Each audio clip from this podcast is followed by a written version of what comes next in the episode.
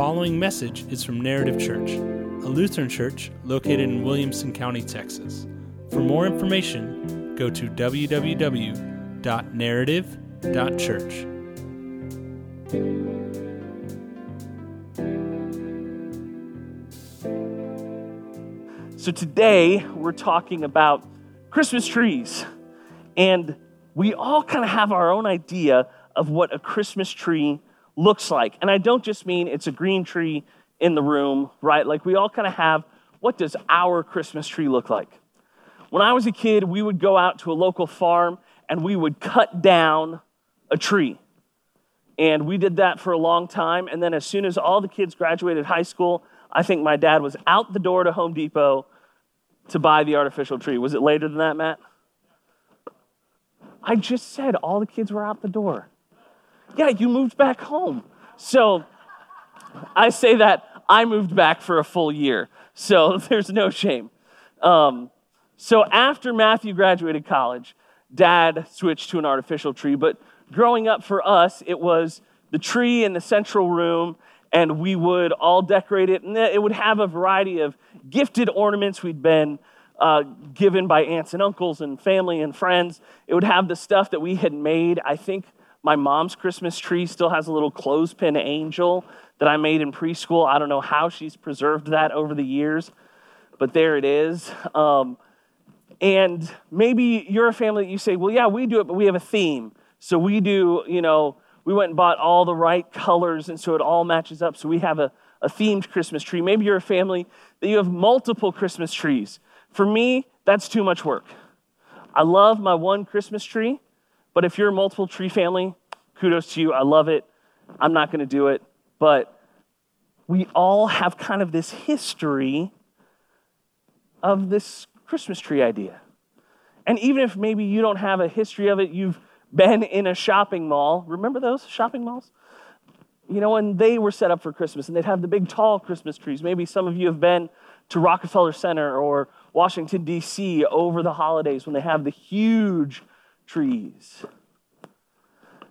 And what's interesting is as you dive into it and as we talk about Christmas trees, we can get an interesting history. Because the history of Christmas trees, a lot of times people, especially outside of the church, will say, oh, well, this is an old pagan practice. You know, this was something that even the Egyptians would do, that when they worshiped the sun god Ra, when the winter solstice would end, they would come and they would bring green branches in, showing that he got over his sickness that had hidden him through the winter. And I thought, wow, I'm sure glad my God doesn't get sick. But there's these traditions throughout history. There's what's called Saturnalia out of the Roman Empire, which was, again, a solstice celebration, and there were evergreens involved. You get into some of the Germanic tribes, you get that as well. So I was looking at this history of the Christmas tree this week, which is just a weird ride as you go on the internet. But considering over and over, as I looked it up, what we as Christians know as the modern idea of a Christmas tree was given to us by someone very special, Martin Luther. So Martin Luther, the story goes, he went out on a hike or was walking home through the evergreen trees of his area of Germany and looked up at how beautiful the night sky was through the trees. And he wanted to do something special for his kids for Christmas. So he cut down a tree and brought it inside. And they started celebrating Christmas that way. And then Martin Luther, with his influence in the Reformation Church, it kind of started catching on, and other people started doing it until that whole region of Germany, it had become a Christmas tradition that you would bring an evergreen tree into your home to celebrate Christmas.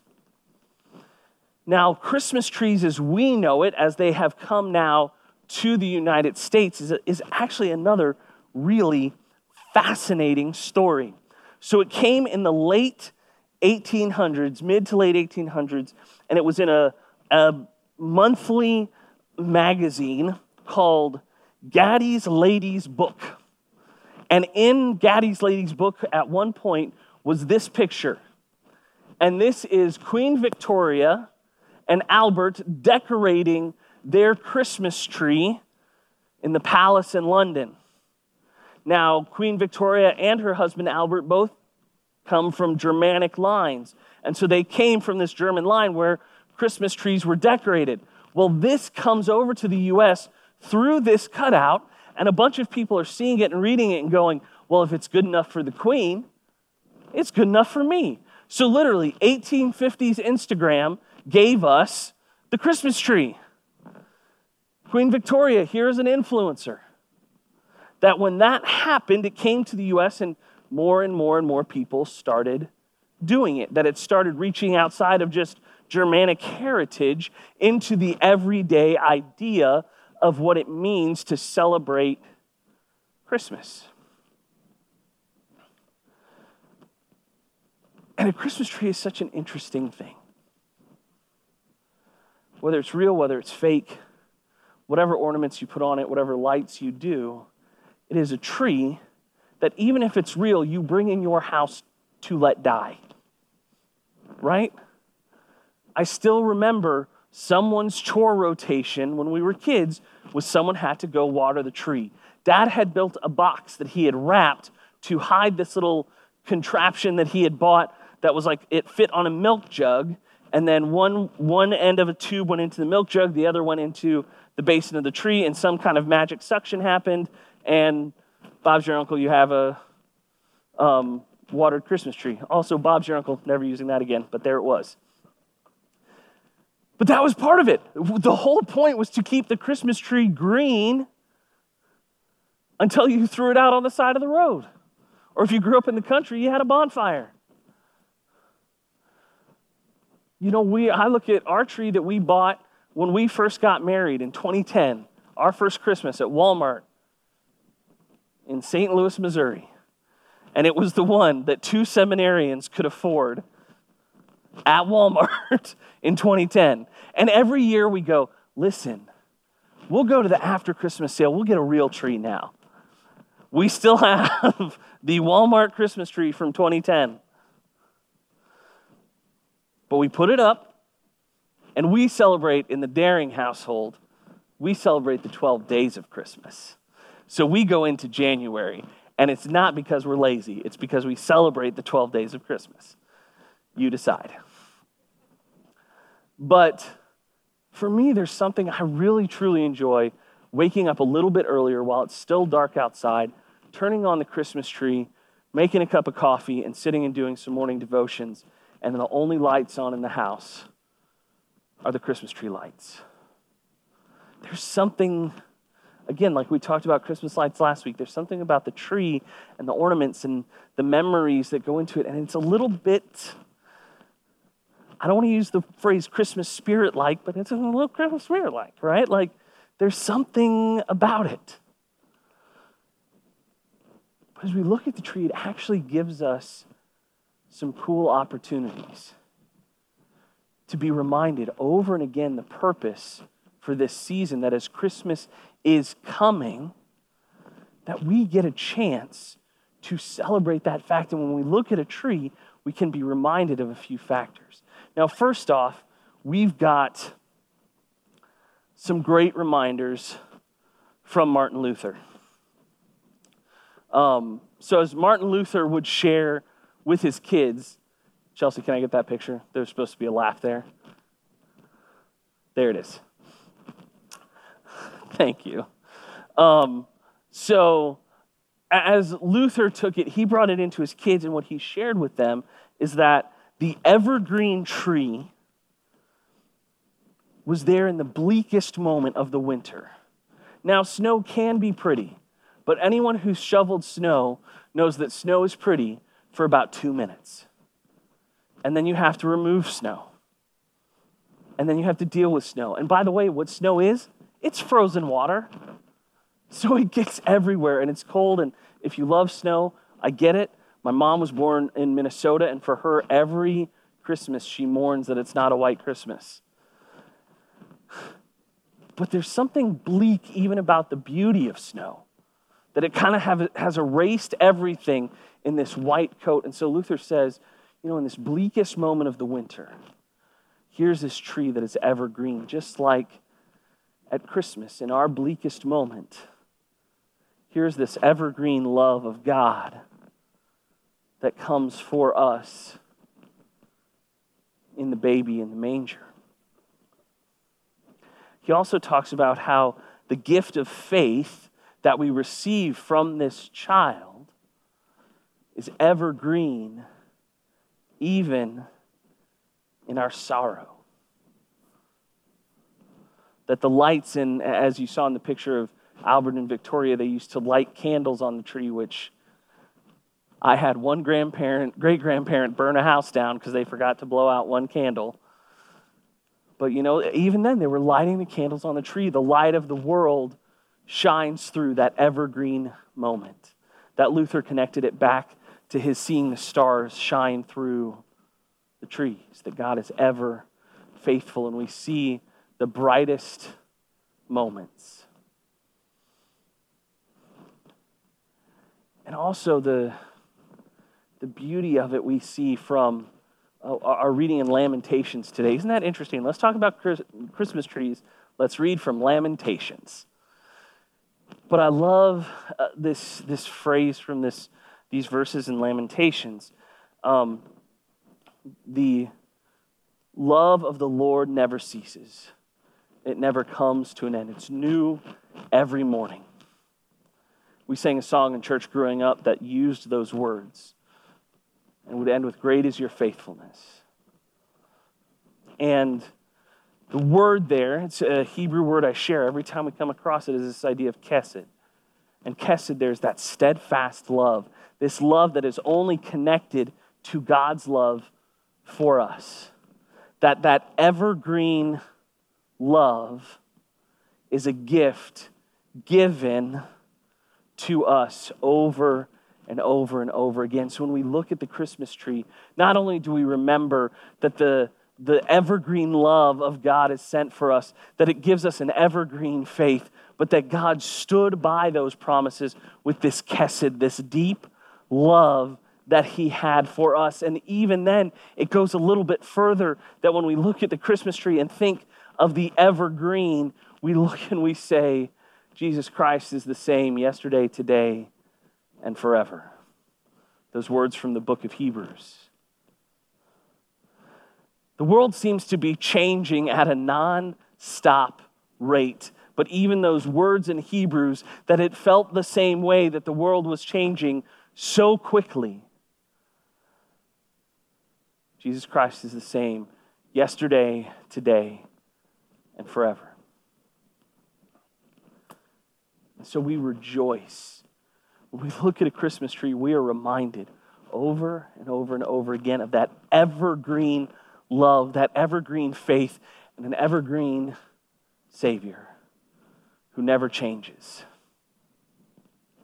And then we get a little bit of an interesting thing here, because my guess is Luther probably knew a little bit of this history of the evergreen tree, of why it was brought in to homes in the past, especially living in Germany, how this equinox solstice was celebrated. And so people go, well, you know, Luther might have gotten it from the pagans. And I'm like, okay, great. You want to know who else did that? Paul. He stands on the Areopagus on what's today known as Mars Hill. And he looks and he says, listen, you have all these altars, and this is in Athens. And the people of Athens really want to make sure they've taken care of everything. So they put up an altar to the unknown God. They say, listen, we've got an altar for every god, but maybe there's one out there that we've missed. We don't want them mad at us. So we'll even put sacrifices on this altar to the unknown God. And what Paul does is he goes, listen, you see that altar you've got there? Let me proclaim to you this unknown God and who he is. And so he takes this idea that they had, that they knew, that was part of their religion. And he said, I understand what you are thinking. But let me explain to you who this unknown God is. And from that place, he then proclaims who Jesus is and what he's done. And there's a crowd, and Acts will tell us some of them leave, but some of them stay. They go, we want to hear more about this unknown God. You see, our God's in the business of redeeming things. He's in the business of taking things that people have changed and twisted and saying, listen, this is what it's about. So if someone starts arguing with you or giving you guff about saying, well, you know where Christmas trees are really from, you can go, yeah, solstice celebrations, all those things. But you know, when I look at a Christmas tree, this is what I see. I see an evergreen God who is faithful in his love for me. I see the promise of a Savior who would be born for me. And that he is redeeming the world. So even a pagan tradition of bringing a Christmas tree or bringing a tree in to celebrate that end of the winter, we can look at and say, yeah, but we use that to celebrate the beginning of the Savior. We don't have to be scared. We can look and we can say, yeah, well, it's a tree. You know who created the trees? Let me tell you about him. You know what this tree stands for in our household? Let me tell you about it. We have this opportunity to say, yeah, if someone else used it before, that's great. It's a great idea. I love this idea of them celebrating the end of winter, that solstice, that's the center point that means the end is coming. Well, we as Christians, we look and we say, listen, there was a time where everything was perfect, and then that fell through. And the Lord promised he would send a Savior. Well, that middle point of our bleak winter of fallen people in sin, that middle point is when the Savior comes. He is born for us, and from there, our hope comes along. So we celebrate his coming because he came for us, and we know he is coming again. And so we bring in evergreen trees to celebrate what he has done and is doing for us. And there's so much joy, whether it is the perfectly manicured Christmas tree that's going into Southern Living's Christmas special, or it's the one that you let the kids decorate and all the ornaments are on 1/4 of the tree. What makes a Christmas tree special, the reason we set it up, the reason we decorate, the reason we get excited is because we say, listen, God gives us things for our joy. And so here's this simple image of joy that reminds us of who he is. That as we hang ornaments, not only do we be reminded of that evergreen goodness for us, but as we hang those ornaments, we remember the people who gave us those ornaments. We remember who made them. We remember the little memories that come with them. If you're decorating a tree just solely for the purpose of decorating, it's the joy of saying, listen, God makes beautiful things, and here I am making a beautiful thing. I think it's out on 360 you can drive that people go out and decorate. Is it the cedars out there along 360? Listen, some of them are rough. Like, you know, someone showed up and said, well, mom said I had to do this. But it's still got streamers and, you know, confetti and some fun stuff on it. And every once in a while, I like driving past that to see, here's just a little bit of fun. And whatever their intention was of decorating this tree, I know what that tree means for me. That it's not like something scriptural where, you know, the 11th commandment was God was like, and thou shalt decorate a Christmas tree, right? No, if you don't, that's fine. But it's something that we use and we can say, hey, this decoration actually has some purpose and intention behind it. That even as we just have fun with it, even as we just find joy in the decoration and the decorating, there's a deeper meaning of that reminder for us. So if you've already set up your Christmas tree, great job. If you're going to be doing it soon, awesome. But as you do it, remember this. The steadfast love, the chesed of the Lord for you is unfailing and evergreen. The Savior who comes gives you a faith that is restored and evergreen, not because of you, but because of him and what he's done for you. And share the story of the Christmas tree. Share what God has done and say, hey, listen, this is a foolish thing. It's like leaving a sticky note on the refrigerator to remind yourself of something. Putting it in your phone so it buzzes and tells you, don't forget to do this. We set up Christmas trees for the joy and the fun, but also as that little reminder during the Christmas season to say, the Christ child comes for me. Let's pray. Lord, we give you thanks for silly things like evergreen trees, for homemade ornaments, for lights that twinkle, Lord, for decorating together. We ask that as we experience Christmas trees this year, Lord, be they ours, be they ones we see out in public or our friends or family members, we'd be reminded of your deep love for us that never changes, that never ends, just like the evergreen tree. We pray this all in your Son, Jesus' name. Amen.